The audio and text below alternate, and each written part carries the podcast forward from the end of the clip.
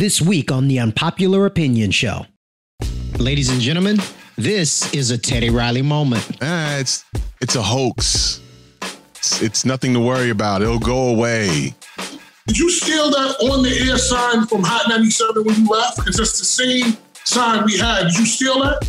No, actually, I probably took this from GCI. My version of Let Me Clear My Throat, I did it off Unbelievable, Kicking the Door, and something else, right?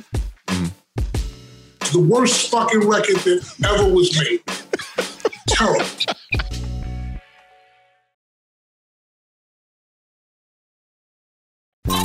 I think you need to say clearly what happened. Who gives a fuck? I don't care if you personally kick Candace Owens and her stinky cray-cray. No good thing starts with, I was thinking about my ex. He ain't learned his lesson. That's a brother ain't gonna learn shit. I know this is gonna be about you and I don't care. Let's keep this shit funky.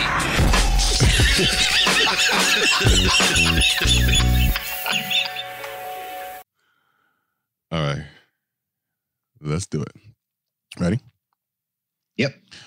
Yo, what's happening? Welcome to the Unpopular Opinions Show. I'm T Storm alongside my partner, my homie, Mr. DJ Mike Swift. What up, brother? What's cracking, homie? It's been. Oh yeah, you know, the way you said it, it felt regal, so I had to do a little something with that. Right. Hey, man, it's been a busy week and a busy day, yeah. And I'm not gonna front. I am so not prepared for this show today. Yeah, this is kind of. Usually, I do a little more prep and have things lined up. Especially when we have a special guest coming in, and in a few minutes or so, our very special guest will be joining. Good friend of mine, old coworker, and just a gentleman and very talented individual. Fat Man Scoop will be joining us on the Unpopular Opinion Show. So that's dope, man. Yeah, like yeah.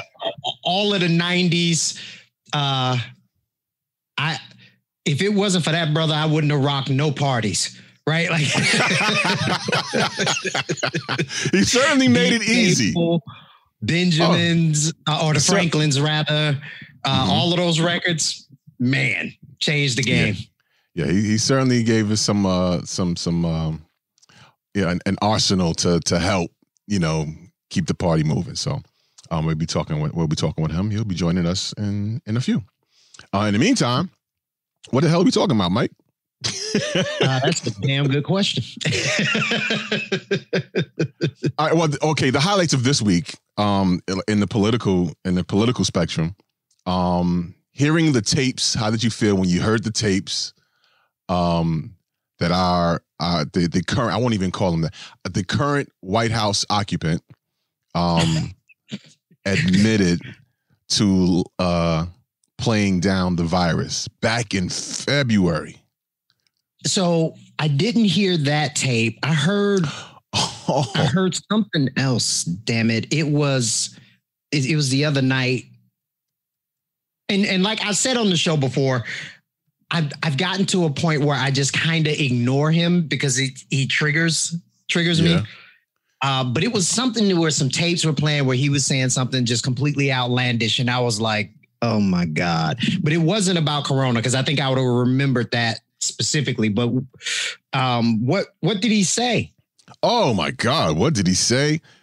What we've been saying all along. Hang on. Let me see if I can pull it up. Oh, geez. Hang on. Hold on. Ladies and gentlemen, this is a Teddy Riley moment. The hands in the hands. All right. So let me pull. Yes. Right.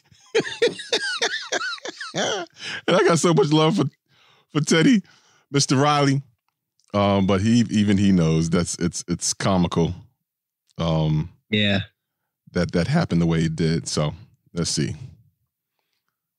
I was okay. I was listening to Bobby Brown's first album the other day, and I was like, "Ted did that." Mm-hmm. Right, Ted. Right. I'm trying to skip ahead so we can go ahead. It goes through air, Bob. That's always tougher than the touch. You know, the touch, you don't have to touch things, right? But the air, you just breathe the air, and that's how it's passed. And so that's a very tricky one. That's a very delicate one. It's also more deadly than your, you know, your even your strenuous flus. This is more deadly. This is 5 per. You know, this is 5% versus 1% and less than 1%. You know, so this is deadly stuff. Well, I think, Bob, really, to be honest with you, sure, I want you to. I wanted to always play it down. I still like playing it down. Yes, sir. Because I don't want to create a panic. Okay. So that's him admitting that it is. It's way more dangerous. And then in the same within the same week, the same days. Out in public. Now he's talking to Bob Woodward, who wrote the books on Tricky Dick about the which is just fucking hilarious. Tricky Dick, and it's all on record. It's not like Woodward was recording it. He didn't know. He knew what he's he knew he's talking to the press, and it was on record. And then out in public, he's saying, it's a hoax. It's nothing to worry about. It'll go away. This is a Democrat hoax. All right. So he's dead ass wrong for that, right? Mm-hmm. I'm curious if it rises to the level of criminal. Nah, it won't. Which brings me to my however comma. Mm-hmm. I don't think that's probably the first time that's ever happened. Of course not. Not only from president, but from heads of corporations or whatever. I think he's probably the first one to goddamn get caught on tape and to go as far as to take it as far as he did, right? It's one thing to say, hey, this is not the zombie apocalypse. People aren't dying in the streets. However, yeah, your boy. It's, Scoop's popping in. He's pulling in. Scoop's popping in. So we give him the grand introduction as soon as he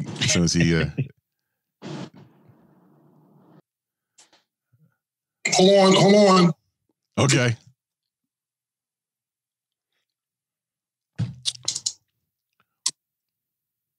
Just check. Are you doing this for video or audio, T? We're doing video and audio.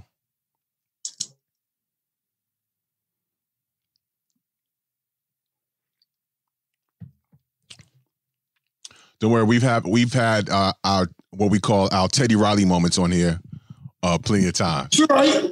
Listen, motherfuckers, if Teddy Riley can have a Teddy Riley moment, your ass can. Absolutely. Ladies and gentlemen. If you can have one, your ass definitely can have a Teddy Riley moment. Shit, I've had Teddy Riley moments on my shit. It's crazy because now, and I spoke to Teddy about that, now people are saying, you got Teddy Riley watch, Teddy Riley this, you got Teddy Riley that. So it's tough. However, if I do it this way, yeah, that does that. Your second. No problem. Take your time. We were just discussing just before you jumped on. We were talking about the Trump takes. So before we even, I owe this man an intro. That's because we're already kind of in the middle of doing it. So let me just. Yeah. No, it's cool. This is our format. This is how we do it. We start up and our guests jump in. So, ladies and gentlemen, you've heard the voice, you've seen the face. Grammy award-winning. Can I? You know what I'm saying? Like DJ, broadcaster, producer, the one and only. Mr. Fat Man Scoop is here. What's happening, sir? What's going on, bro? What's going on? Talk to me. Oh, good, man. This is my man, Mike Swift. He and I. What's happening, sir? How you feeling? Good, brother. Good. Glad you're joining us today. All good. All right. Let's hold on. Let me just make sure I'm right. Let me just check something. Good, do you think? I'm trying to figure out what angle it is that I'm looking directly in the camera. This is a damn iPad. Hold on. Where am I looking into the camera now? Am I looking directly at you? No, not right this second. Am I looking directly at you right now? Now you are, yep. Yes. Okay, so you have to. I gotta look directly into the thing. All right, go ahead. All right, cool. Let's go, brother. What's happening, Scoop? Thank you for joining. All good, man. All good. What's happening with you, man? Long time no hear from, man. How are you still? I'm well, man. I'm back. Did you steal that on the air sign from Hot 97 when you left? Because that's the same sign we had. Did you steal that? No, actually, I probably took this from GCI. Okay, good. As long as you stole it from somewhere, that's the most important. Right now. You know what I got from Hot? The keyboard, Isaac Hayes keyboard. Hmm. It's good. It's safe, and I had permission to take it, but it's the actual keyboard that Isaac Hayes used to do the morning show on KISS FM in New York City. Yes, he did. And they went and got him a keyboard that he would play on the air and sing on the air. Mm-hmm. And that keyboard ended up when I was imaging director, creative services manager at Hot 97 and KISS FM. And upon my leaving, nobody else used the keyboard. I was like, yeah, I want the keyboard. They was like, oh, sure, take it. And wow. Listen, let me explain something. Isaac Hayes was, we all know what Isaac Hayes was, man. Like, growing up, of course, Black Moses, all that stuff. But to have an opportunity to know Isaac Hayes personally, man, it was crazy, man. Like, because remember, like you said, you used to do the morning show. So I used to come in I worked the overnights. So, right. I was like, hey, man, that's Isaac Hayes, man. Right. That's Isaac Hayes, man. And then he would tell me all the stories about ladies and, because remember, Isaac Hayes had 38 fucking Cadillacs, and those shits were like a block long. Like, the Cadillac, it would start at the beginning of one block and it ended at the end of the other block. Man, those Cadillacs were like 300 feet long. You would tell me all the stories, man, about how they would get paid, like royalties. And back then, royalties, you didn't get a check. They just went to the fucking record company with duffel bags and fucking suitcases. That's how they got the royalties. Wow, that's like a drug trade. That's what's up. Real shit. Isaac Hayes was a genius game, period.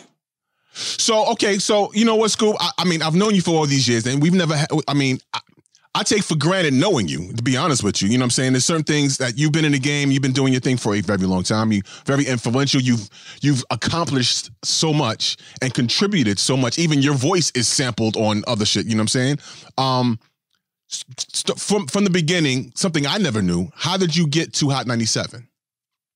Got to Hot 97 because I used to work at Tommy Boy Records as the promotion manager. So anybody who's watching this podcast, you don't know or listen, you don't know what a promo guy is. A promo guy is the guy who goes to the radio station with the records from the label, and he's responsible to get the records played on the radio station.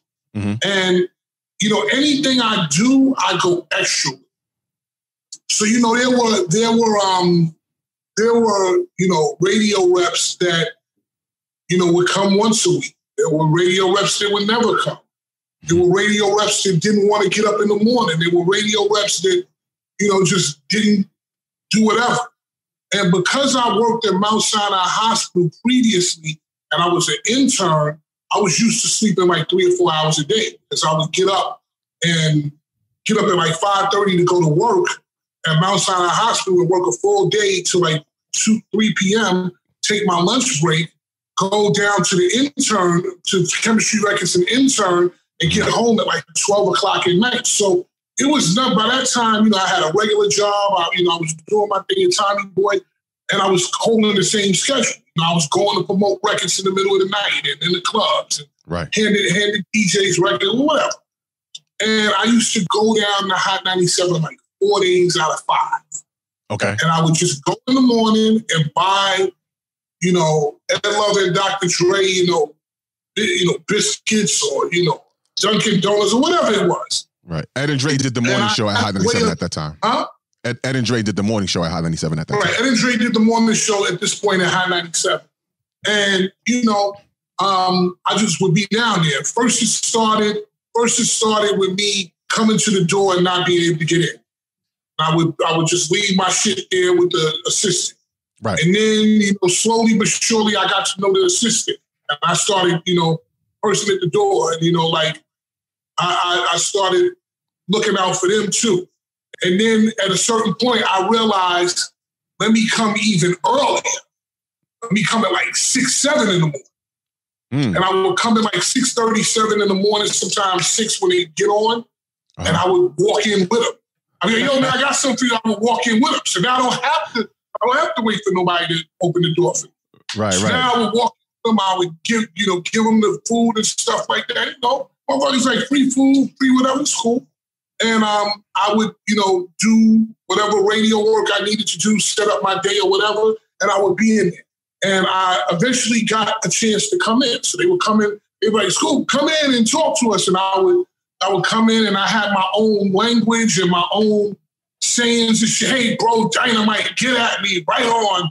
I would say all these different kind of things. And they started taking a liking to me. Okay. And then they started saying all the shit that I was saying on the radio. So you're like, dynamite, brother, solid gold, get at me, rap, all the stuff I used to say. And that allowed me to start getting on the mic. Wow. So now I'm the record promoter, but I'm on the mic now. So I would come in like three or four times a week and just say, yeah, right on. And they'd be like, what you think about this? I'd be like, bro, it was dynamite. Or whatever I was saying. And they would, they would laugh. I became a little character in the show. Okay. One day, and then I realized, I said, wait up, hold on. I can do this again. So now I know what to do, where to go, how to maneuver. Mm-hmm. So then I started taking records to Mark Henderson, and at that time, Africa Bambaataa was doing the old school at noon. Okay. And I would take, on Fridays, I would take him records, Tommy Boy Records to play. Mm-hmm. And I would hook them up with shit and everything. Right. And the program director at the time, Steve Smith, saw me up there so much. One day he came to me when I was in there. He said, he looked at me and said, I'm tired of this, man. I'm tired of this. He said, come to my office. So now I'm thinking, I done fucked up not only my relationship at Hot 97, but I fucked up the regulator's relationship at Hot 97 because the program director just told me to come in his room. Right. So when I get in there, he's like, you're on Ed Love and Dr. Dre in the morning, 3 times a week. He said, I said, how you know? He said, I'm the program director. I'm listening to everything. And now I see you on the old school and new. So you know something? You're here so much. Why don't you do something? I was like, what? So your voice is always heard on here. You have a good voice. Why don't you do the lines? He said he gave me a bunch of lines. He said, yo, go in there, go in the production room with the guy, just say the lines and whatever. So it's like, Hot 97. Blazing hip hop and all, because back then I wasn't yelling. Got you. Because I didn't know I wasn't Fat Man Scoop. There was no yelling. I was just like, Hot 97, blazing hip hop and R&B, like whatever I was saying. Mm-hmm. And the next thing I started hearing myself on the radio.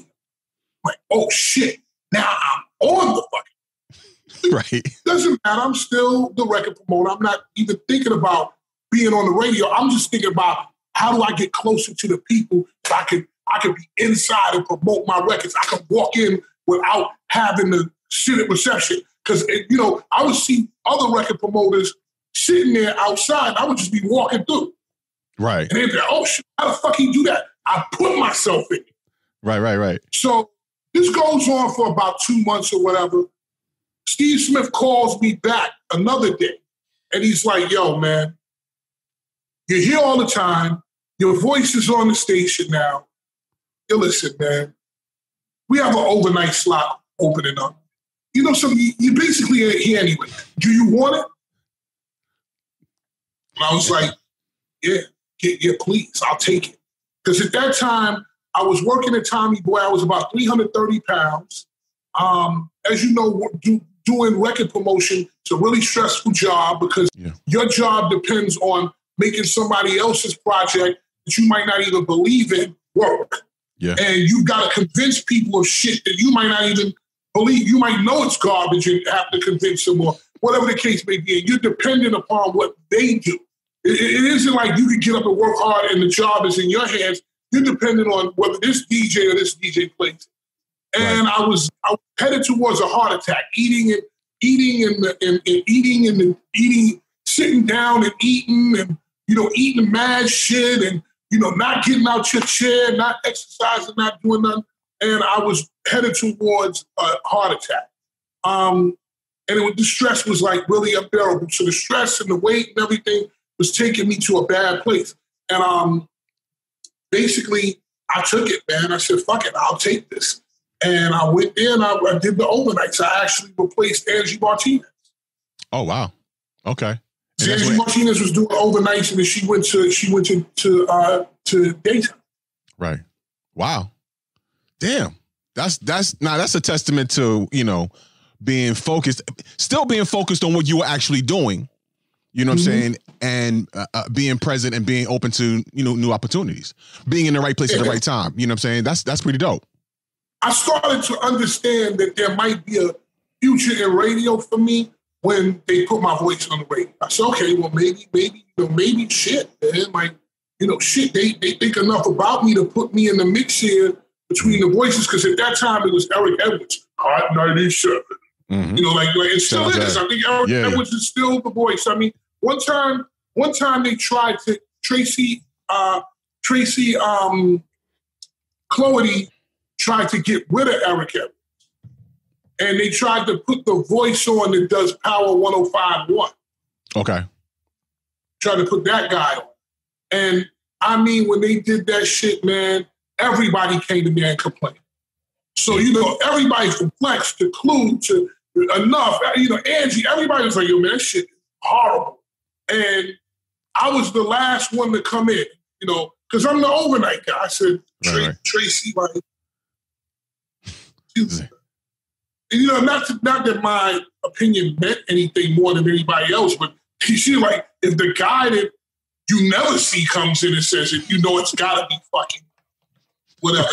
And like about 3 or 4 days later, that guy was gone and Eric was back. Eric got gone. Yeah. Wow.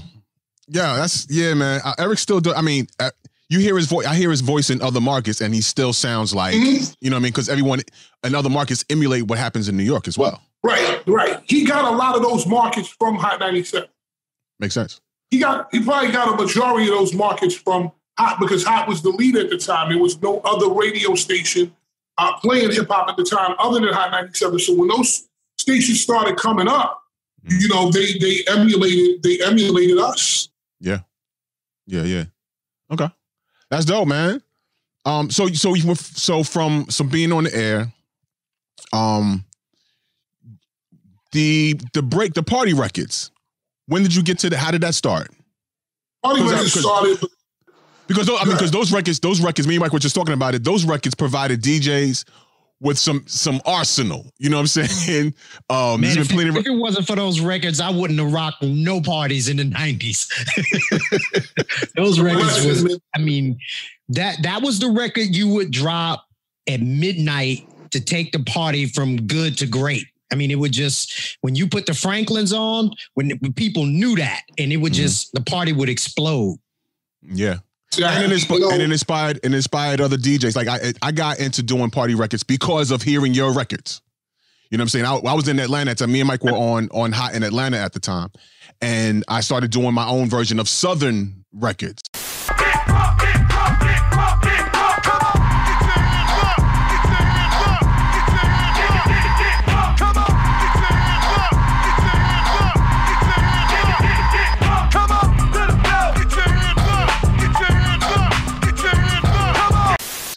And I think Lil Jon and Mars did one as well, but I did more along, after that. But in any case, how did that start for you? Well, that started first. We got to go all the way back a little further. I was a rapper first before all of this shit. Okay. And I rap. You go on my Instagram Live and look at some of my Throwback Thursdays. You'll see me in the club and in Club 201. was 201. It was IS 201, Intermediate School 201 in New York City. Mm-hmm. And that's where two promoters who were like the pioneers of rap promotion back in the days in terms of concerts, Mike and Dave used to hold events. And Mike and Dave used to have all of the hot hip-hop artists of the day come through and do their thing. So it was the YMCA. If they could get the YMCA, they do the YMCA. They could get IS 201, they would do IS 201. If they could get the PAL, which is the Police Athletic League, they do it there. And people who came through there were, you know, Bismarcky, Big Daddy Kane, Redman, you know, pick whoever was hot in that era, Stetsasonic, Nice and Smooth, you know, whoever was hot during that time of 84 to maybe like 89, you know, they would come to Mike and Dave. This is before all of this became super commercial. Okay. No, matter of fact, I might even say 82 to like 87, when right before, you know, as the Budweiser Superfest and all that shit started to happen, that's when they slowed down because big corporate people came into the mix. Got it. And I was from Harlem. So the people that I idolized, the artists I idolized was Doug E. Fresh. Doug E. Fresh was the world's greatest entertainer from Harlem. And somehow, through doing all of these IS 201s and all this as a young artist performing, and I had two great DJs with me, Sean C., who was the A&R Loud for a long time, executive produced Bob Deep, fucking Big Pun, and then world champion of the New Music Seminar, DJ Steve D. He was also my DJ. Because we had done that and got to a point with that, we got the attention of DJ Chilwell, who's okay. The DJ in the Get Fresh Crew. The collective of DJs, Steve D, Sean C, Johnny Cash, our Grandmaster Rock Raider, who became Grandmaster Rock Raider later, DMD, Diamond J, Rob Swift, he's Mr. Sinister. All these guys eventually became a group called the X-Men. Mm-hmm. And they were the X-Men DJs, turntablists. And then because of copyright issues, they had to become the executionists. So yeah. I was the only MC in a crew of DJs. Got you. So, you know, because we idolized Dougie Fresh, I had two DJs, right? And we finally, you know, something happened and we got the attention of Chilwell. And Chilwell, I was Dougie Fresh's DJ. And, you know, we learned under him and we learned, you know, I was under his tutelage in his farm system. I was in that farm system. Doug E. Fresh was in that farm. I mean, I was in that farm system and Rob Bass was in that farm system. Okay. So remember, it was Rob Bass and DJ Easy Rock. But there's another DJ named Easy Kid. It was Rob Bass had two DJs too. Ah, okay. So there's many tapes out there. I don't know where they are, but me and Rob doing practice sessions, rhyming back to back with each other and shit. So we grew up in that farm team. Anyway, you know, I didn't get a deal. And I mean, I got a deal with Teddy Riley. And that's a long story. But when Teddy Riley broke up with his manager, it was over. So the deal was over. We had no place to go, whatever. You know, I go off, I do my thing. I work in Mount Sinai. I wind up turning around, getting in the music industry. Turn around one day and my brother wants to go to Hampton University. Now, Hampton University at this time in 1996 was $55,000 a year. Okay? So now I'm trying to figure out, well, how the fuck am I going to get $55,000? Because my parents don't have that money. They don't have it. They absolutely don't have it. It's not happening. I said, well, how do I get this money? And I said, well, maybe I'll do a record. I heard these party records. And I was like, I heard DJ Cool do Let Me Clear My Throat. I was like, fuck it, I'll do a record like that, whatever. So I went and did my version of DJ Cool. Okay. And you know, my version of Let Me Clear My Throat, I did it off Unbelievable, Kick in the Door, and something else, right? Mm. It's the worst fucking record that ever was made. Terrible. I wish I had this shit to show you how terrible it was. It's fucking horrible. Somebody record, I wish that I had that one tape to say, listen, people, this is where, and I would put that tape on the wall in like a fucking thing. And I'd be like, this is where fucking came from. Right. I would put that shit in and I would put Be Faithful in like the same case, like, right, and be like, I came from here, but I got here. Right, right. And I listened to that tape. Me and my younger brother, young Chad, he hadn't gone to college yet. And we both agreed that it was terrible.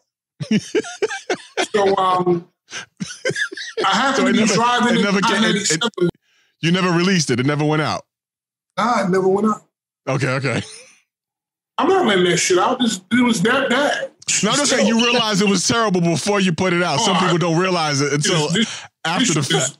Shit is basura. This shit is garbage. Right? So I say to myself, all right, whatever. I'm in a defeatist mood now because I'm like, well, I fucked up. Yeah. And one night I happened to be driving in the Hot 97 because I work overnight, so Flex worked 7 to 12. So I was right behind him. Right? Mm-hmm.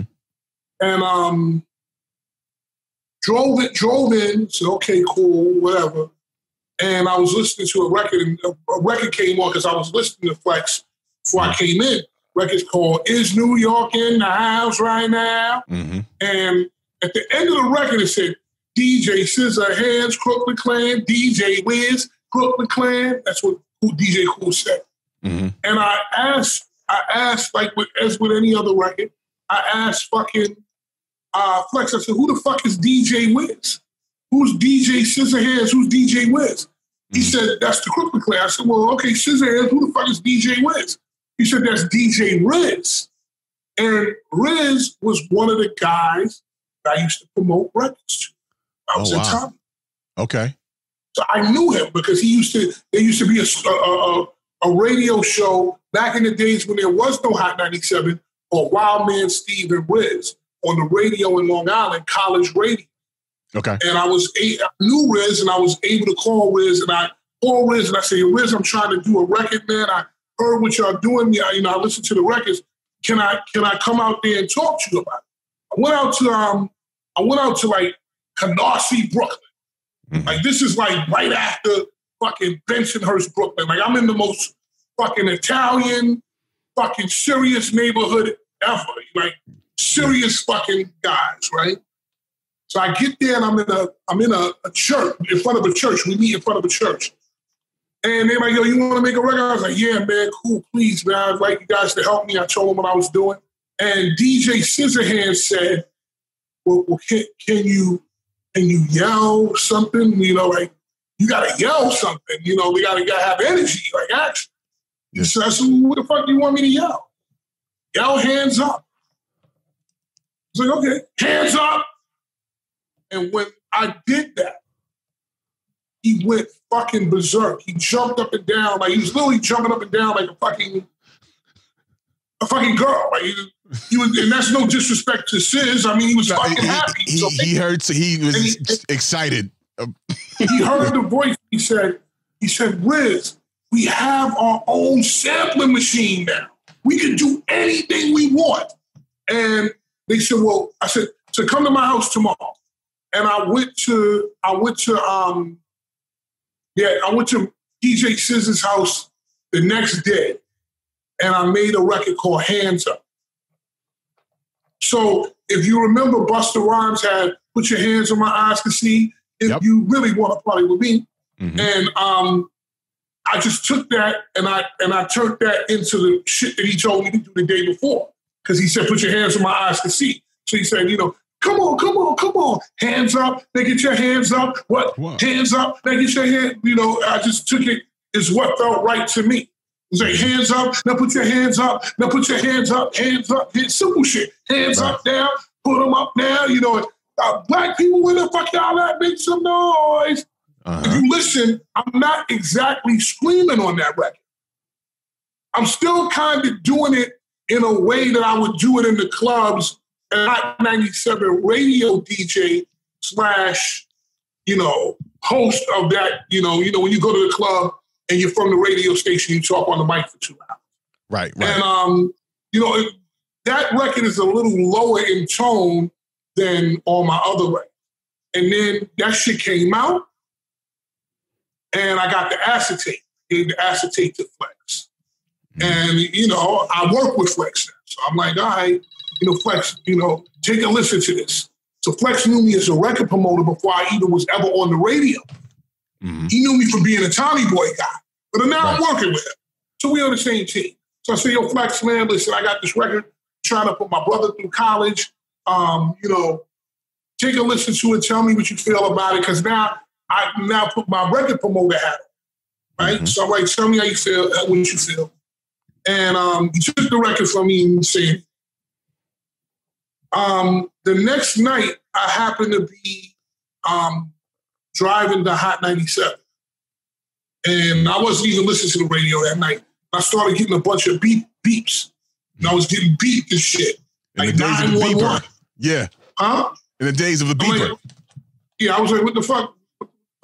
They said, yo, turn on the radio. Flex is playing your record. And turned on the radio. Flex was playing Hands Up. He never took his foot off the gas on that record. He said, yo, this is Fat Man's School. He worked here at the station. Shout to Fat Man's School, blah, blah. Shit just went off, man. Wow. And from there, I said, okay. And me and a guy named Chris LaMonica, who used to be the radio promoter at Loud Records, we got maybe 300 vinyl. And we went from New York City all the way down to Raleigh, North Carolina, one weekend. And we fucking gave those records out. And we stopped and talked to Cosmic Kev in Philly and DJ Rand in Philly. And, then we went from there to Delaware and we spoke to the guys in Delaware. And then I went to Baltimore and I spoke to my Baltimore people. Then I went to D.C. and talked to DJ CeeLo and who else? A bunch of DJs. And then I went to Richmond, Virginia, and I went to see DJ Mike Street, who's now the cluster director down there. And then I went, God bless him, the dead, to my partner, one of my good friends who passed away, DJ Law, who used to be at WOWI, 103 Jams in Norfolk, Virginia. And I'm taking it down all the way down to Raleigh, North Carolina, to my man DJ DVS. And next thing you know, man, that record is on fire. Yeah, again, that's amazing. That's amazing shit. And so y'all never stopped. You just kept turning them. Like, was there a formula for it? Or? No, so it was a formula.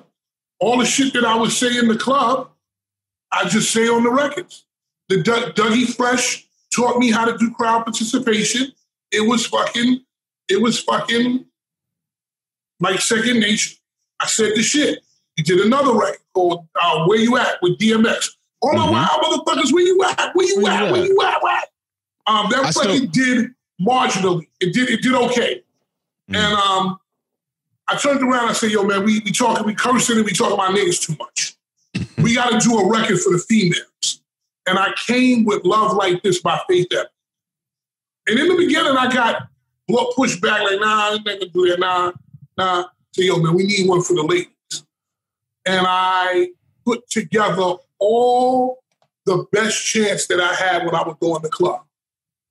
You got $100 bill, get your hands up, all that shit. And then I said, yo, let's put, hey, ho. I said, let's put, can I get a what? Because those were all famous records at the time.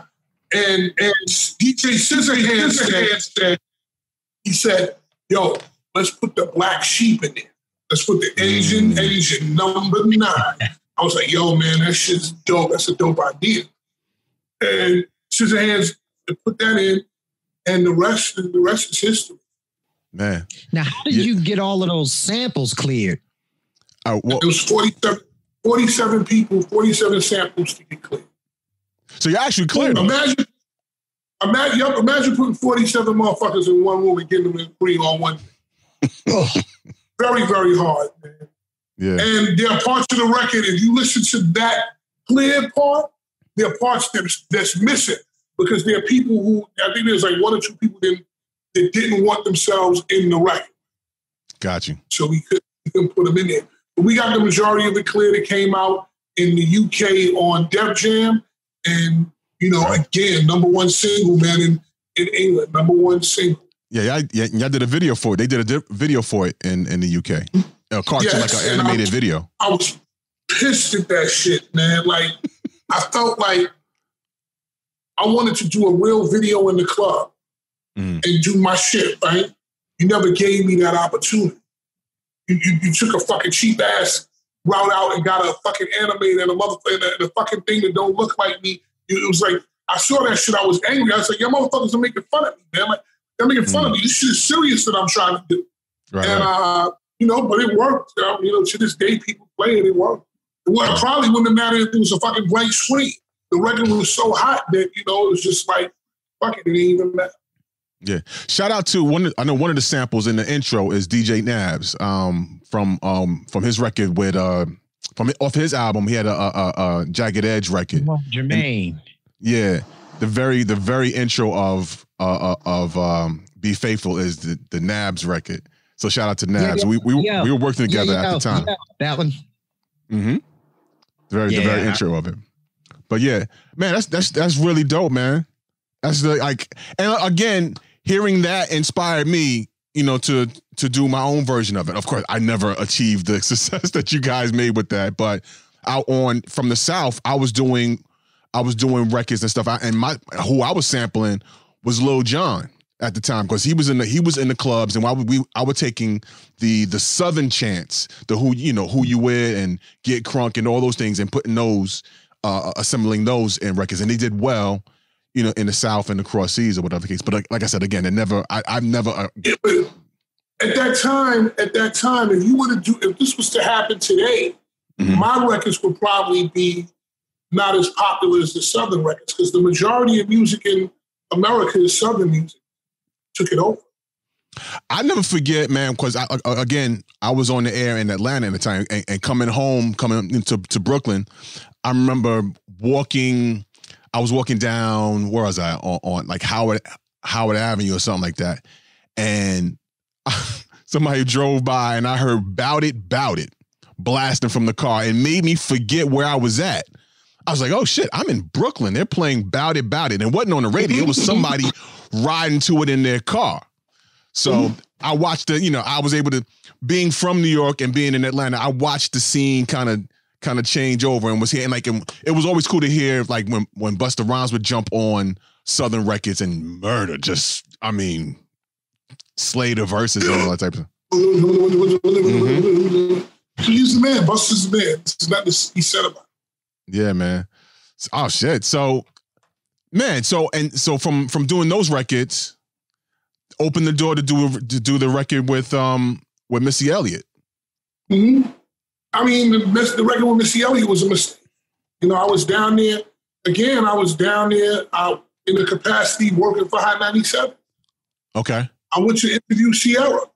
And I was interviewing Ciara, and Ciara said to me, I cannot come to the station tonight, but you can meet me at the state, at my recording session, because I can't come tonight. I got to be in the studio late. I'm doing a record. She never said when she was doing a record with nothing. Mm-hmm. I said, okay, at that time, I was invested in myself. I brought myself to that place.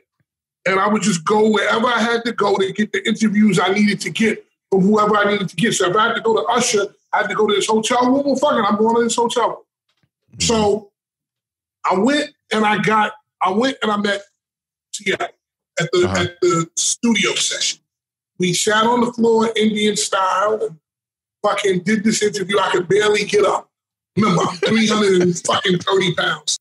Got you. So I could barely fucking get up. I get up, I get my equipment, and I walk, and I say, listen, thank you, Ciara, whatever. She starts doing this record. She walks in the other room, and now she's starting on this record. They say, play the beat. And it's like, the music makes me lose control. Music makes me lose control. Now, I'm Fat Man Scoop at this time. I'm officially Fat Man Scoop. I'm already in Be Faithful, you know, I'm doing my shit or whatever. Right. And I'm walking out the door, I'm like, let's go. Oh, here we go now. Here we go. I'm walking out the door, saying goodbye. Music, oh, whoa, hey, hey, hey. And Jay Brown, who was the A&R at the time, Jay Brown was Missy Elliott's A&R, and he said, listen, come back in here and do exactly what the fuck you just did just now. I said, yo, bro, I don't write records like that. I go home and I get a pen and I write it. So now me and him are arguing that. So I'm like, yo, man, I'm not doing that shit. I'm not doing it. So yo, man, just do this shit. I'm like, yo, I'm not fucking doing it. He said, man, please, just go in there and do this shit. I walk in the room and I do it in one take. So whatever you heard on that, on there, is one take that I did, and that was it. Wow. If you listen to the end of the record, you hear it go, let's go, let's go. Let me back now. You hear me out of breath. Right. Out of breath. Yeah. Just one shot. And then I walked out the door and I left. If you go on my Instagram, you scroll down, it'll say the day that I met, the day that I recorded Lose Control with Missy Elliott. I had the video. Oh, shit. I had the video of the whole shit. So, yeah, it's right there. See? Wow. And then when Ciara is dancing on the record, when you say, now move your side to the left, girl. Now move your side to the right now. Now move your body to the left. Whatever the fuck I'm saying. I'm like, go CC. It's because I'm looking out the DJ booth, and I'm looking out the vocal booth, and Ciara's dancing, and I'm just saying what she's doing. Wow. That's crazy. So, yeah, man. So it goes without saying, you didn't imagine that record would take off like it did. When Missy was not there, Missy's leg, she had messed up her ACL. And later on that night, Missy got to the studio. And I was already on Hot 97 at this time. I was probably on the air for like 2 or 3 hours, like 3 o'clock in the morning. And Missy said, she called the radio station. She called the warm line. Mm-hmm. And she said, listen, Scoop, this record is fucking fire. She said, this record's fire. This shit's crazy. So they went to do another single off their album, that album, The Cookbook. Mm-hmm. They did the first single, I believe. I don't think it worked. Because first it was supposed to be, Lose Control was going to be the first single. Mm-hmm. And then whatever they did, it didn't work. And Missy was like, yo, I'm going with Lose Control.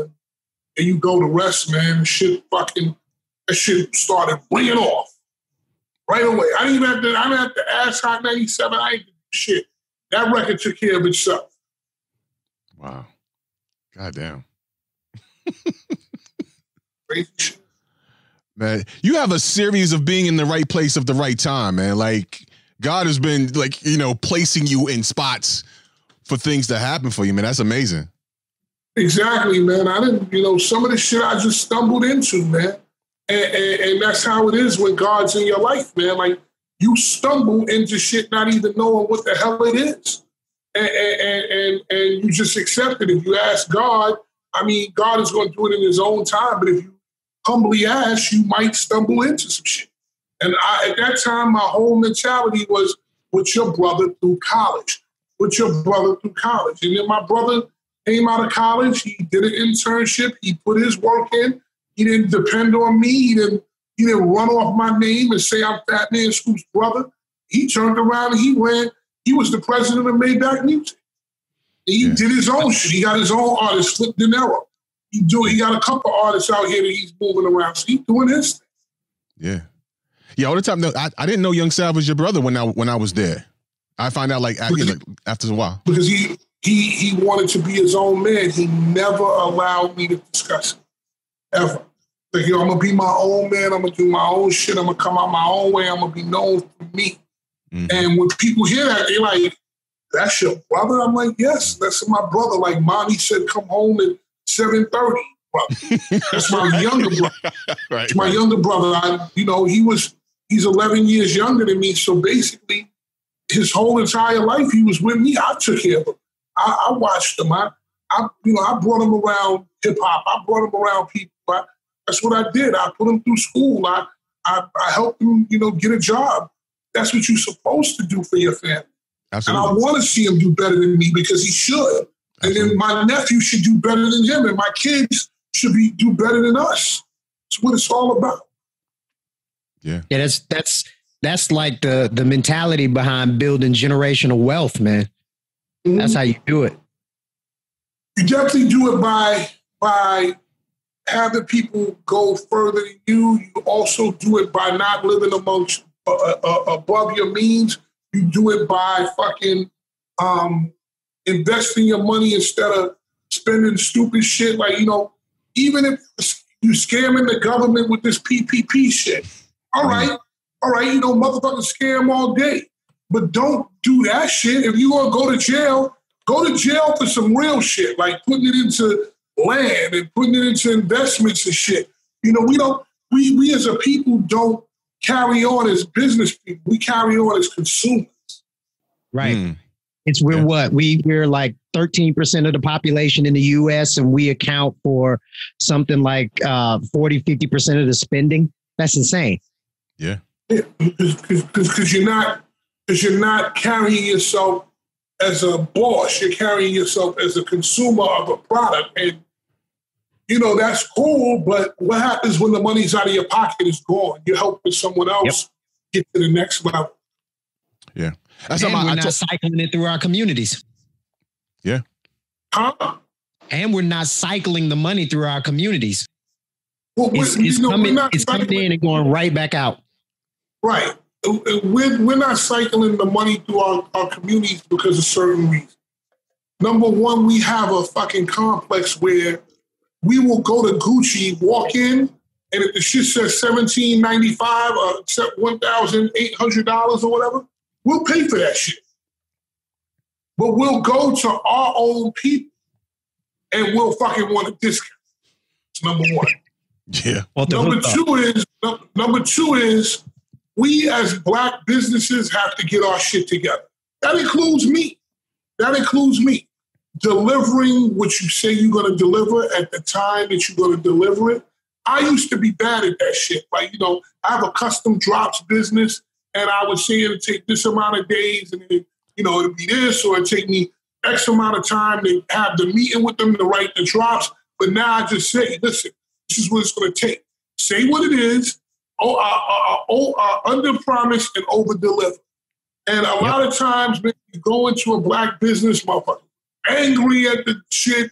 They don't acting like they don't want to be there. Yo, we don't have that shit. You know, not saying, listen, hey, we're out of stock, or hey, you know, it was just such a popular item, we actually kind of ran out. But come back next time. You want something else instead? You say, all right, shit, yeah. You can't, you know. You can't do it. You know, you can't do it. So we also have to fix ourselves as black businesses. You know, I got boycotted at Hot 97 years ago for saying that the best black business is a drug operation. And you know, I don't give a fuck. You know, if you tell Taquan to be at McDonald's at 11 a.m. to work, his ass might get there at 11:55. But if you tell Taquan to go pick up 2 keys of coke at the dock at 10 a.m., he's going to be there at 9:30. Real talk. Yeah. Real talk. Yeah. What were you saying? Well, no, I was just, it's interesting to hear you say that because we had Romany Malco on, actor was in 40-Year-Old Virgin and his new movie Tijuana Jackson, Purpose Over Prison. But he said almost the same thing. He said, black, and forgive me if I'm messing this up, Romany, but he said, black businesses need to earn the business from black people. This is the type of stuff when I keep talking about black ownership, I keep talking about, it's not just about, you know, spending and supporting black companies. It's about black companies figuring out a way to capture black dollars, meaning we can't just feel entitled because we're black to earn black dollars. We have to actually be innovative. We have to actually create things and things that are not inferior products, right? Right. And we have to find a way to service the needs of our communities. I mean, we in a zone right now, but we damn sure need to still earn business. It's like anything else. You have to earn people's fucking business. Yeah. Customer service goes a long way. shit. You know, that's it. We need to do better. And hopefully we will take this opportunity and do better, because I noticed that more people talk about buying black and doing that shit, but the experience gotta be fucking right. Yeah. What's your take on the movement that's happening right now with the Black Lives Matters and all that's all the years that it's taken to get to this point, you know what I mean, and where people are actually paying attention to what's happening in the black community and taking a stance. What's your take on what's going on right now? Simple. I fuck with Black Lives Matter, the premise. I fuck with that hard, but I don't fuck with the organization. I don't know what the actual organization or who has the actual organization at all, to be honest with you. Listen, I wound up interviewing Candace Owens. Really? And I didn't try to fight her about numbers and shit like that, because I can't do that. Just like she can't walk in the fucking Club Omni and fucking play 3 hours, 2 hours of hip hop, an hour of techno, and fucking 45 minutes of disco. Right. I just want to know what makes her tick. Mm-hmm. And she challenged me on Black Lives Matter. She said, look, follow the money. See where the money's going. Just where is the money going that they do? I started to go search that shit. Mm. She said, start with the website. See, go look at the website, see what's going on. So I went to look at the website, and all I saw was motherfuckers selling clothes. Mm. I'm on it right now looking at it. Huh? I'm on it right now looking at it, and you're 100% right. Yeah, I don't see nothing but motherfuckers selling clothes. Where's the programs? Where's the shit that they're doing? And then I went and see who they donate to. And I found out it was the Democratic Party. I haven't heard Black Lives Matter donate nothing to nobody other than the Democratic Party. Where's the rest of the donations? Where's the programs? Where is it? If it was there, they'd have it on the fucking website to throw it in your face. Where is it? Mm. So now I go and I start doing this study of Black Lives Matter, and I'm fucking heartbroken. Mm. But the actual concept and of what people are marching in the streets for, I highly fuck with. It's my people. That's all people of color. That's actually people that just care about human decency. Yeah. But the actual, global movement, whatever the fuck they got going on, I'm not fucking. Yeah. So that I've heard that from a few different people. I've said on the show before, I often fall down a YouTube hole and I'll watch a bunch of stuff. And I've heard, right? I've heard Candace Owens talk about it. And I've heard a few other people talk about it. One of the biggest criticisms that I've heard about Black Lives Matter as the organization is it started out on the purpose of betterment for black people and justice for racially motivated killings by police officers. But it quickly got co-opted by the transgender, the LGBTQ movement, because the co-founders, I think a few of the co-founders are self-described queer or LGBTQ in the community. Really? I don't give a fuck about, I don't even care about that. I love it. I'll embrace it. But we gotta have something here. I'll take that, because I'm for all people. But I don't exactly continue what you're saying. I just want to explain that, because I heard that, I found that out too, that it got co-opted by gay and transgender. I don't care, but just represent the people, do the fucking programs, get in the community, and listen. If we gonna be Black Lives Matter, we gotta be Black Lives Matter when they fucking killed George Floyd. But we got to be out there just as hard when there's some baby killed by a fucking gang member. Same shit. I think, to that point, because I hear that, I hear people say the same thing. Black Lives Matter matters to everyone except to black people when black people kill black people. and they talk about, you know, it's always about what about black on black crime. And I'm from the theory that there is no such thing as black on black crime. There's crime. Crime happens in proximity. It just happens more black. You know what I'm saying? We don't talk about white on white crime or Asian on Asian or anything like that. It's crime. It's because of proximity. Whoever's close, you kill who's close to you. 100%. People said that. People said that. People say that to me all the time. Just what's in proximity. Yeah. But now the other thing that I hear, just kind of going back, is that Black Lives Matter as an organization, and I have, frankly, I haven't done enough research to say if this is 100% accurate or not, but they say Black Lives Matter as an organization is more of a Marxist kind of movement, because again, the founders have defined themselves as Marxists. And when you kind of look at Marxism, and it eventually kind of leads to communism. So it's a big fear that this is kind of preamble to a movement of something outside of capitalism and more towards a socialist or a communist kind of thing. Now, I don't know how true that is, but that's what I'm hearing and reading. This country is built on capitalism. If you can't get rid of racism, how the fuck do you think you're going to get rid of capitalism? If you can't get rid of racism, how you going to get rid of capitalism? If you can't, and why would you want to? If you can't get a motherfucker to wear a mask, how you going to get him to take a vaccine? Yeah. So. Yeah. Yeah. So speaking of you bringing up masks and everything, how, you know, in terms of what's happening with COVID-19, like everybody came off the road. I know you have been performing and doing things cross seas. I follow you. I see you yeah, all in places I never heard of, to be honest with you, places you've been traveling or whatever. How are you navigating, or how are you feeling now that's kind of cut from, you know, for the time being? Yeah, listen, you want to hear something? Yeah. March 6th, I was mandated by the English government to come home. Mm. And I got on a flight. They said, get back to America ASAP. ASAP. And... where were you at the time? I was in Manchester, England. Okay.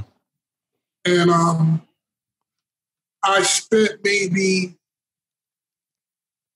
from the 7th to the 10th, I just rested, because I hadn't been off the road. I've been doing this shit 49 weeks a year straight for the last 24 years. Mm. I sat down and I rested and I said, well, what am I going to do? I was 7 months ago. Right. I said, I better pivot real quick. I'm going to pivot ASAP. And I just got right on my Instagram Live and I started carrying on like I was doing radio on Hot 97 on my Instagram Live. There's nothing else to say about this man. He's been at the top of the business for decades. What up, baby? What's going on, brother? His discography is amazing. Nobody does it in the mic booth like him. Everybody, this is LL Cool J. What's happening, sir? How you feeling? What up? So let's start here. First of all, Killer Mike, if you don't know him, he's part of Run the Jewels with LP. Of course, you have that outcast connection. You're a civil activist. You have done a lot of it. Yeah. I'm also a capitalist. I own businesses. How are you feeling, sir? I'm wonderful, man. You know I'm wonderful. I can't complain. We got to, we from the project. So when Mom said, you can't get that hamburger, you better go and get that Wonder Bread. What's happening, my brother? Happy Saturday. Right. Yeah, yes, it is, man. How's everything with you? Ah, man, I'm blessed. Every day I wake up is a good day. I want to just start from the bottom with you.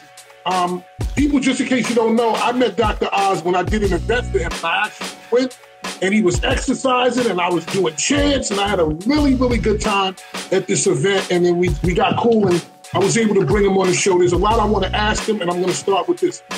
And I built that from 2 people watching to 200, 220 people a night. No promotion, organic. I'm just starting to getting into promotions.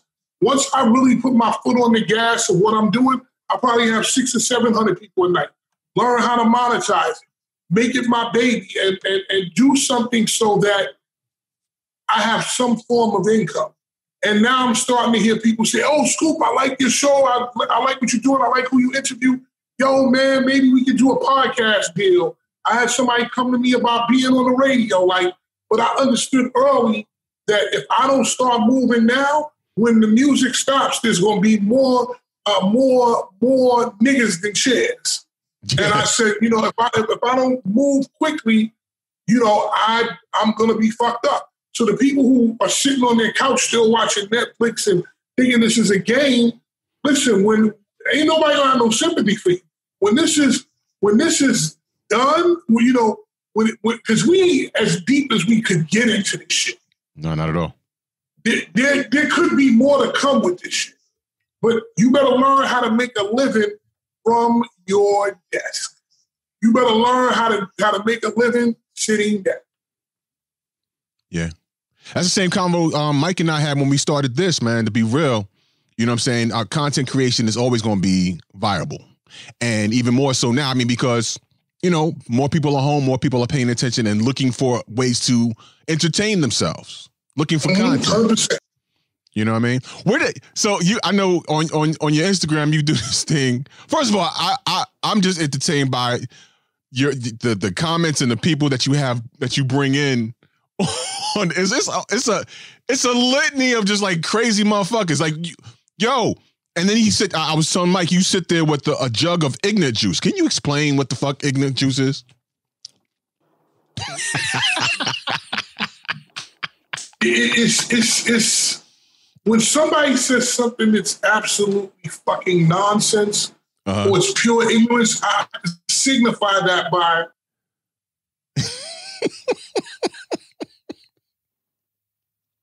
Because it gives me time to reflect on the fucking nonsense that was just thrown. Right. Instead of taking a breather, I said, Nacho. And now it's got to the point, and people, if you haven't watched my show, it's on every night, Monday through Saturday, 6 p.m., usually to like 8 or 8:30 p.m. It's got to the point now where, you know, my following knows about this thing. So when somebody comes on and does something that we know is fucking stupid, people are already like, go for the job.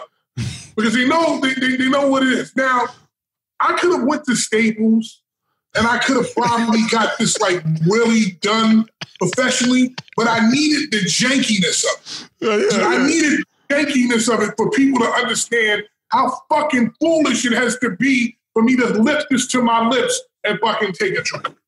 So, but for me, my show on Instagram, is, you know, it's called Fat Man Scoop TV. However, it is just a reprisal of the stuff that I used to do on my old radio show on Hot 97 called Ignorant Radio, where it was me, my brother, Sav, Megatron, God bless the dead, and Mr. Malachi, a.k.a. something like a pimp. And he wasn't a pimp exactly. He was something like a pimp. Something like a pimp. He wasn't. You know, that's what we called him. Something like a pimp. Because he was trying to pimp, but he couldn't put it together. So he didn't quite go all the way there. Got you. Yeah, he couldn't go all the way. He's something like that. So anyway, you know, with that being said, that's all my show is. And it's going to take me maybe longer to get it to where I need to go because of the fact that it's brash, it's abrasive, it's fucking in your face, it's cursing, it's not, hey, what's happening inside 97 places of hip-hop and R&B? It's not that shit. It's me being who I am, and it's my own specific way of doing comedy and you know, and expressing myself. And to be honest with you, the weirder the people, the better. You know, listen, I can interview anybody. You know, I interview anybody, any celebrity. But for me, the best times are just when the fucking regular people come on and kick it. That's the shit I love more than anything. I was watching one night, and I saw you talking about it was somebody that was trying to come on live. You was like, here's so-and-so. Nah, I ain't going to bring you on because last time you showed your dick. I can't do that. And if you do that, I gotta shut this live down. And I'm like, what? What is going on? Here's where this came from. I played Family Feud. This was the first and last time playing Family Feud. So we're going to play Family Feud, people. All I need you to do, give me an answer. If you got a good answer, I'm going to put you on. Okay, what's something that goes up and down? I'm expecting sensible shit. Like an elephant. I'm expecting elephants. I'm expecting fucking stock prices. You know? I'm expecting fucking people with sensibility. So I push the button and there's a dick there. And I said, okay, now you're gonna give us your dick. Now I'm not understanding what he's doing, but what goes up and down is a dick. Okay, I got it. It took me 2 days to come across that, but I didn't need your dick. You could have just got on there with your face and said dicks. That's fine, amazing. You're right about it. But he chose to show us his dick. And then the funny thing about it was that 3 or 4 days later, he came back on and he showed his face like it was nothing. Like he had shown us his dick and he showed us his face. I said, listen, sir, whatever you want. It's a wild show, man. Like, and like it's the people, I mean, like, I pop in from time to time, and I see when I see that you're on, and I check it out, man. I'm like, the comments and the people, just the weird shit, and the relationship that you have with your followers is hilarious. Like, you know what it is? If you know me and you know me from being on radio, I'm a person who's always been very transparent about my life. Mm-hmm. I'm transparent about my life, everything I do. I treat anybody that I deal with with love and respect. So these people have now become a part of my show. And I have about 230 people. So that's almost like doing a small club. Gotcha. But soon it'll be 500. Then it'll be 1,000. Then it'll be 2,000. But I'll treat people the same way. Same way I treated the first 200 people, I treat when it's 20,000. That's just what I do. Yeah. That's dope shit, Scoop. Scoop, my brother, man. Yeah, listen, man. From day one, when I met you, I remember like my early days of when I first got to Hot 97, and I was working with the morning show. Shout out to Miss Jones. And something I can't remember what it. Something happened. I think I fucked up something. I can't remember what it was. And Jonesy blasted me on air about the shit or whatever the case. I was like, you right where you stood, man. And Scoop at that time, he was on middays, and he came, and we hadn't had many conversations at this point. And I was brand new. Scoop pulled me aside and was like, "Listen, watch your back, cover your balls, protect your neck." I'll tell you exactly what I said. Mm-hmm. I said, "Cover your balls and your ass." Because, you definitely going to get fucked in the ass. Okay? That's we know that. We're aware of that. Oh, you fucked him in the ass. Oh, yeah. We know that. But you're going to get fucked in the balls, too. And getting fucked in the balls is worse because nobody ever sees it. So it's worse. When somebody gets you in the balls, you never hear, oh, yeah, he fucked him in the balls. He fucked him in the ass. So when somebody fucks you in the balls, it's worse because you didn't expect it. I told you, cover both. Cover your ass and your balls. And watch your fucking... And keep your head on a fucking swivel. Yeah. Go on and do your... I've never forgot that day. I never forgot that. I've quoted you several times in interviews on that. And that's become my mantra now. Like, yeah. In all because that I do. Here's the thing. We're used to getting caught from the back because that's how they fuck you in the ass. We know that. That's in prison, in life, we know that. But right. Nobody's looking at the front. So when a guy gets you in the front, you never saw it coming. Because you're so used to back there. Cover both. Now you don't have to expect. Now that means basically expect the unexpected. Absolutely. Scoop, my brother, I appreciate you even coming on and hanging with us, man. Thank you, man. I appreciate it. Much success to you, brothers. And listen, people, if you're out there and you want to have a laugh during this time of the pandemic, I never wanted to be serious. I always wanted to give some people something to laugh or smile about, because laughing is important in this time, in this unprecedented time. So every night, 6 to 8 p.m., Monday through Saturday, Batman Scoop TV on Instagram Live. If you haven't followed me yet, at Batman Scoop, and you should, because every day I release the artwork. You can see who I have on every day. I've had everybody from Candace Owens, Dr. Oz, Senator Cory Booker, Mike Vick, T.I., Doug E. Fresh, the list goes on, Ja Rule, Stephen A. Smith. I've had a million people on. So not only can you see it there, but you can listen to all of my interviews that I've done on Make Noise with Fat Man Scoop. You can get that on Spotify, Apple, or wherever you get your podcast. You can hear every interview I've done. Very interesting and thought-provoking interviews with your favorite celebrities or people of influence. With that being said, brother, I'm going to let myself out the back door. I will talk to you later. Be safe, brother. You too, man. Thank you, man. Peace. Thanks a lot. Peace. Fat Man Scoop, ladies and gentlemen. Yeah, man. Oh, man. That was awesome. Oh, man. And there's so many more stories I'm sure Scoop could share. You know what I mean? Have him come back another time, and there's plenty more. He's an encyclopedia to a lot of different things. So, cool, brother. Yeah. So that's that was dope. That's a history lesson. It was so much in there I didn't even know. Yeah, yeah. Really?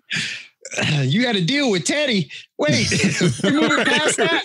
We got to talk about that. Yeah. I remember when I found out that Teddy produced the show for Dougie Fresh, mm-hmm. and I was telling somebody about that, and they were like, "Word." I think we had got to talking about Hot Teddy Records, and I was like, yeah, Teddy did the show. They were like, word? I was like, yeah, he was 17 or something like that when he did that record. Now, younger than that, 15, 16. Oh, wow. Yeah. Classic. Yeah. Oh, man, I've heard some other stories he's talked about when he was doing records or having Bobby Brown come to the projects. He was still in the projects. Yeah, man. Bobby was probably hella comfortable in the projects too. Very much so. And that's why I love them so much. That's why, that's why I love New Edition so much. Because they, like me, project niggas. Project niggas. Yeah, man. I'll take this opportunity to rap. That was fun. That was absolutely fun. Run through some birthdays real fast? Let's do it. It's a couple. And again, if you're checking out the show for the first time, most people think birthdays are trivial, but I like celebrating people while they're still alive instead of, after they're gone and we're like, oh shit. Yeah. So, last weekend, Foxy Brown turned 42. Fox Nori. Boogie. / Noriega. Nore turned 44. Actually, I can't show it, but I got a Nori plaque sitting right up here over my monitor. Yeah. The late Eazy-E mm-hmm. Birthday just passed. Ladies, Idris Elba turned 48 mm-hmm. last week, and CeCe Peniston, 51. Yeah. Also, of course, and because we can't forget our family member. Chris Ludacris Bridges, September 11th, celebrated birthday. Sup, Chris? Happy birthday, brother. Big Daddy Kane. Yeah. Otis Redding. Wiz Khalifa. Now, I've always had a hard time with his name. Why? Why? Wiz. Like Wiz? Really? I mean, we knew of DJ Wiz. I still feel some kind of way about that.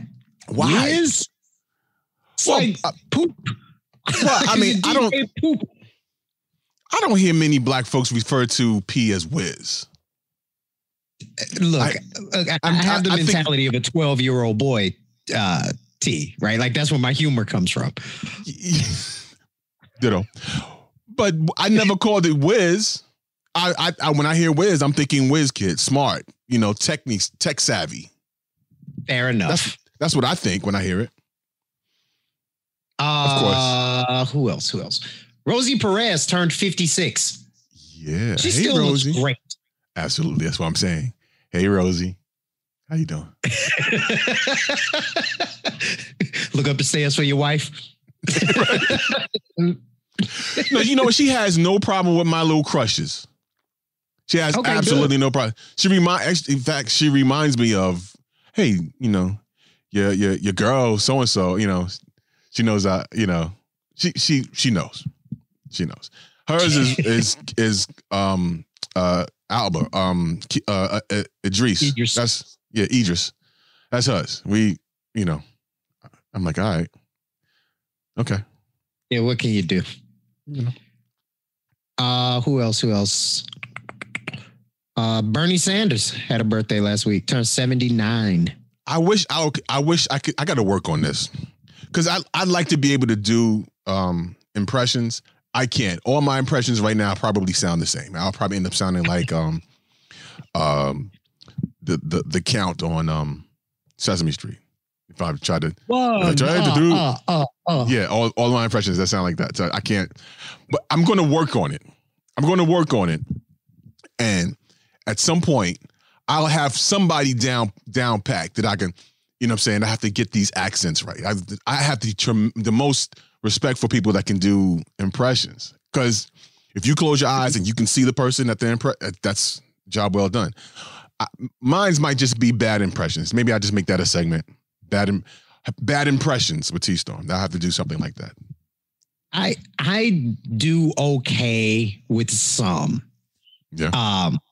But I'm not brave enough to do them on the show yet. I gotta practice. Like I do a Schwarzenegger that makes old girls, it just makes her giggle every time I do it. Yeah, she just giggles at that shit. I got two. That's it. The count on Sesame Street, and even my Elmo sounds kind of I can't. No, I won't. It used to be a dirty Elmo. I would do Elmo, and he would just say awful shit. Okay, I've already got a cease and desist before. Don't do that here, because I know where that leads. I got a cease and desist from your man who's about to be a daddy, Usher. Oh man, when we talk about cease and desist on the show, I completely forgot about that. When I lived out in LA, I had really stopped DJing for the most part, but I was still trying to find a way to kind of stay in the game a little bit. So I started just kind of playing records in the house and practicing or whatever. And I would play records and there would be parts in the record where they would talk about the DJ, right? Like, goddamn, that DJ made my day. And, you know, last night a DJ saved my life. So I started a line of T-shirts called DJ Tees. And it was what was the song, Usher? DJ's Got Us Falling in Love. Mm-hmm. And I had done a design with that phrase on it. It was like a heart with these wings and all of this shit on it. And I put it out there. And them joints was selling overseas. Oh, wow. And then one day I got an email that was like, yo, stop. So I promptly went and took the motherfuckers down off the site. Gotcha. Yeah. Yeah. You know, you don't want the smoke. No, not over a damn T-shirt. No, I have a T-shirt. No, that's it. That's cool. Folks, again, thank you. Lorenz Tate had a birthday. He turned 45. Gloria Gaynor turned 77. I will survive. Yep. And then Leslie Jones turned 53. Big Les. Now, what they have on here, you know, for what she's known for is that Ghostbusters movie. Did you watch that movie? I did, regrettably, twice. Because I'm a fan of Ghostbusters. Because I thought I would have watched it it would be better the second time.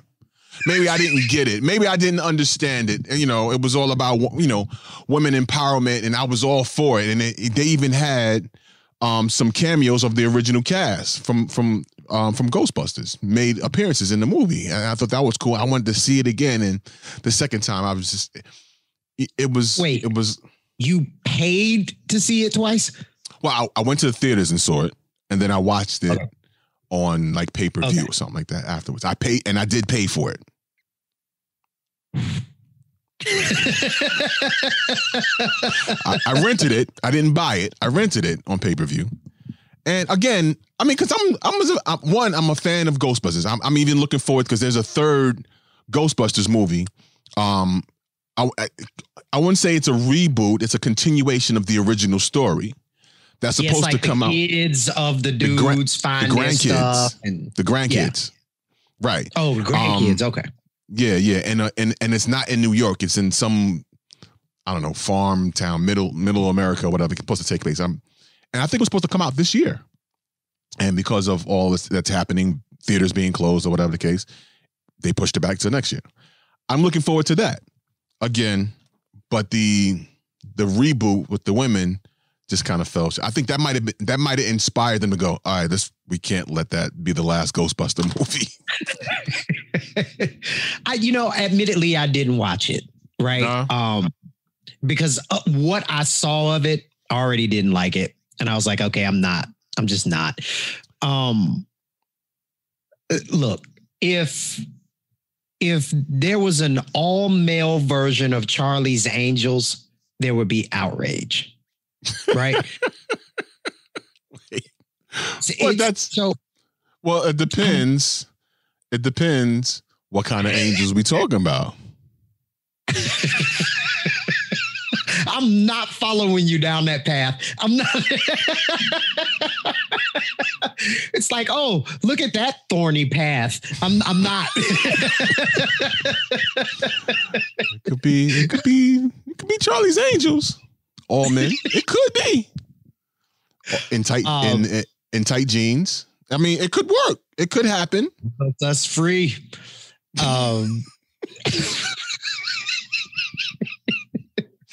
Folks, you gotta watch episode 7 to get that inside joke. Oh yeah, you gotta go back and watch that, or listen to it. Go back and listen to it. No, but my point is, I am 100% all for an all-female cast of a movie doing something. Do that shit. I'll buy the tickets. Sign me up. But I don't like them taking that thing and changing it to this all-female thing. And then it just didn't look as good. Now, if they did it and they did it better, then I'd be like, all right. I mean, right? But, I think it had potential. I was hoping. I mean, and Leslie Jones was in it. This should be funny. And Leslie Jones was funny in it. Wasn't. Yeah. That was it. It was a miss. It happened. Like, Leslie Jones was great. The movie sucked. and there were references to the original movie, and they paid homage to the the logo, the Ghostbusters logo. Hey, watch it, in the comments, let me know what you thought about it. If you thought it was cool. I mean, everybody has a different form your own opinions. Yeah. The only other birthday is Taraji. She turned 50. And again, another one of my crushes. Hey, really? Taraji. Yeah, I like Taraji. I've always liked her. Like, she's just... She's super nice. Now, I've met her, and it was back, again, when I was doing work on Empire, after, I think it was, season 1, I don't remember, but they did a big party on the lot for all of the people who did work on the show, and then they surprised everybody, because we just knew we were gonna go in there. They had these champagne flutes with I think it had the Leviticus nightclub logo on it, and it was just like champagne. It was a good party, And then just in the middle of the party, they brought out the cast. So nobody knew the cast was going to be there. Gotcha. So I got to meet her and all of the other people. Somebody was missing that day. I don't remember who was missing. Was it Juicy? Juicy Smollett? That's a Dave Chappelle. No, he was joke. There, and I was on the elevator with him, the guy who played the older brother, and some execs or something, and we chatted a little bit on the elevator. But yeah, man, it's he's back in the news on something. Yeah, I saw it. He's back, but I didn't see why. He's still talking about that. I'm the victim here. Okay, dude. Just let it go. Hey, bro, just talk about it. Like, stop talking about it. We forget if you would just stop talking about it. Come on, brother. But hey, come on now. Keep it going. Or keep it going. See how that works. Well, you know, we do need material for jokes. So yeah. All right. I'm going to take this opportunity to end this right here. If you're listening, if you're watching, thank you for watching. Thank you for listening. More content coming up in the after show. So hit that subscription button, subscribe, like, and the bell. What's the bell on notification? Yeah, that notification. Hit that on YouTube. If you subscribe, if you're listening to my audio, just subscribe, continue subscribing, and you can keep hearing us. Thank you again. Thank you to our guest, Mr. Fat Man School, for joining us. And we'll see you next time. For those who are watching, see you on the after show. Peace. Peace.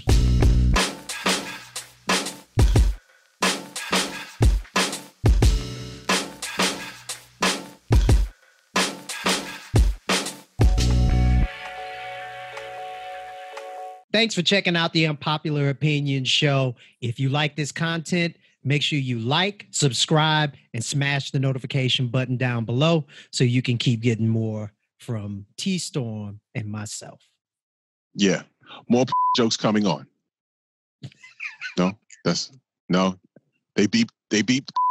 Damn it. Okay, fine.